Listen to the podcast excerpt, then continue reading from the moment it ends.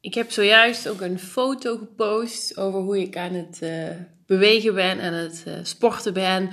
Eigenlijk doe ik gewoon uh, simpele krachtoefeningen op mijn eigen slaapkamer. En daar ging een moment aan vooraf dat ik even dacht: jongste is naar de opvang, de oudste is naar school. Dat is mijn werkdag. dan kan ik lekker door, veel uren maken. En toen dacht ik: oh had ik gisteravond eigenlijk niet bedacht dat ik de dag zou beginnen met uh, mijn oefeningen. Want vanavond heb ik er geen tijd voor en anders gaat er weer een dag overheen. En ik heb maandagavond wel gesport, maar dan dinsdag niet. Dus ik wilde eigenlijk woensdag wel mijn oefeningen doen. En dan komt er een stukje mindset bij kijken waarvan ik opeens dacht: hey, wat gaat dat? Wat gaat dat makkelijk? Die keuze dat ik het nu wel ga doen, in plaats van al die andere dingen die ik eigenlijk ook nog wil doen. Of voor mijn gevoel moet doen.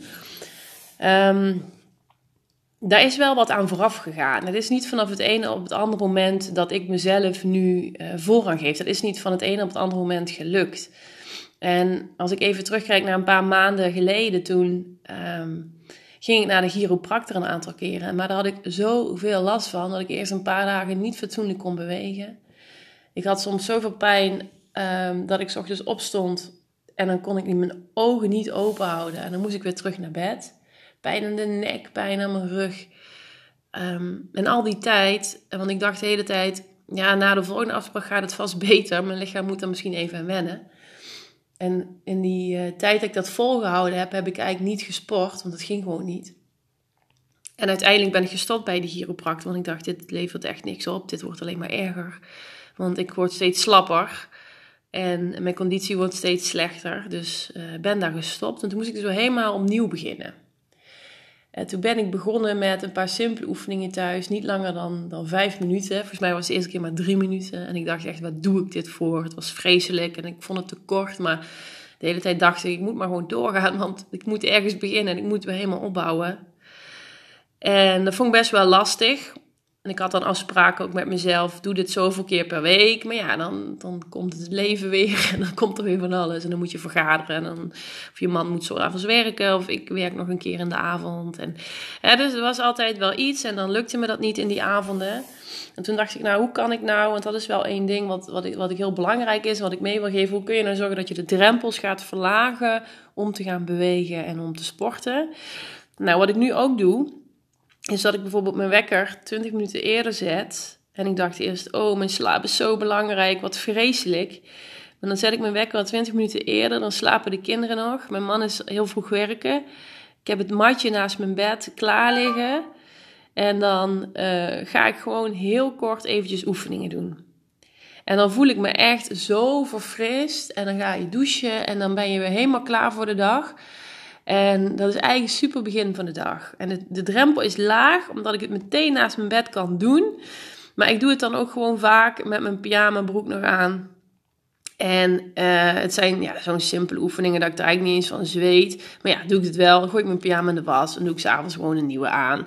Hè, dus dat is ook geen probleem. Ik kan gewoon vanuit mijn bed meteen starten. Niemand die me ziet. Ik hoef nergens naartoe. En voor mij persoonlijk is dat een hele fijne manier om de drempel te verlagen. Een andere manier is dat ik, uh, of in ieder geval een stok achter de deuren staat, is dat ik op maandagavond met vriendinnen ga. En als je dan een berichtje krijgt, ik kom je straks ophalen, ja, hè, dan zegt dan nog maar eens nee. Samen is sowieso ook een hele goede manier voor veel mensen om iets te doen. Aan de andere kant is doorgaan ook heel belangrijk. Want de eerste paar keren dat ik weer begon, was echt vreselijk. Maar ik bleef maar de hele tijd denken aan het grotere doel, het einddoel. Waar wil ik naartoe? En hoe wil ik me straks voelen? En ik weet gewoon dat als mijn lichaam sterk is, dat ik me veel beter voel. En ook veel beter voel dan op dat moment. Maar op het moment dat je je slecht voelt en je moet gaan sporten, dat is best wel, dat is best wel lastig. Dat is best wel een ding. En daar moet je echt doorheen. Doorgaan is zo belangrijk. En iedere keer maar weer die focus houden met je gedachten op het grotere doel. Waar wil je naartoe? Wat wil je bereiken? Nou, wat is nog een manier om, om dat te doen, behalve eraan te denken? Door dat al te voelen. Nou, vanochtend liep ik dus vanuit school naar huis. En toen dacht ik, oh ja, ik wilde dus oefeningen gaan doen. En dan komt heel eventjes die twijfel. Heb ik niet heel veel andere dingen die uh, moeten. en toen dacht ik, nee, dat moet helemaal niet. Want het ging ik voelen hoe fijn het voelt als ik klaar ben. Ik ben nu klaar, ik ben net klaar. Ik spreek er nu in, net na het oefenen. En oh, na douchen ook trouwens. en um, het voelt zo fijn om dat weer gedaan te hebben. Het voelt zo goed dat ik dat van tevoren al bedenk, hoe goed dat voelt. En dan voel ik dat ook echt. Dan voel ik die fitheid, dan voel ik die energie. En dan denk je daar even goed over na. En die combinatie van gedachten en voelen, dat, dat is heel sterk. Want dan weet je, dat wil ik, dat wil ik voelen. En samen met de factor dingen belangrijk maken, jezelf belangrijk maken, je gezondheid belangrijk maken, dan heb je eigenlijk een combinatie van, van, ja, van, van tools, van gereedschappen te pakken, waarmee je dat kunt implementeren en kunt volhouden. Dus probeer je drempels te verlagen. Probeer de drempels die er nu voor jou zijn weg te halen of zoveel mogelijk te verlagen. En je kunt ze vast niet allemaal weghalen, um, maar de drempels zoveel als kan verlagen is een hele belangrijke stap. Stap 2, maak jezelf en je doelen belangrijk. En of het nu vijf minuten oefeningetjes doen is op een mat, of dat je een uur in de sportschool staat te zweten, of anderhalf uur uh, gaat rennen, het maakt me niks uit. Maar maak wat jij wilt doen belangrijk.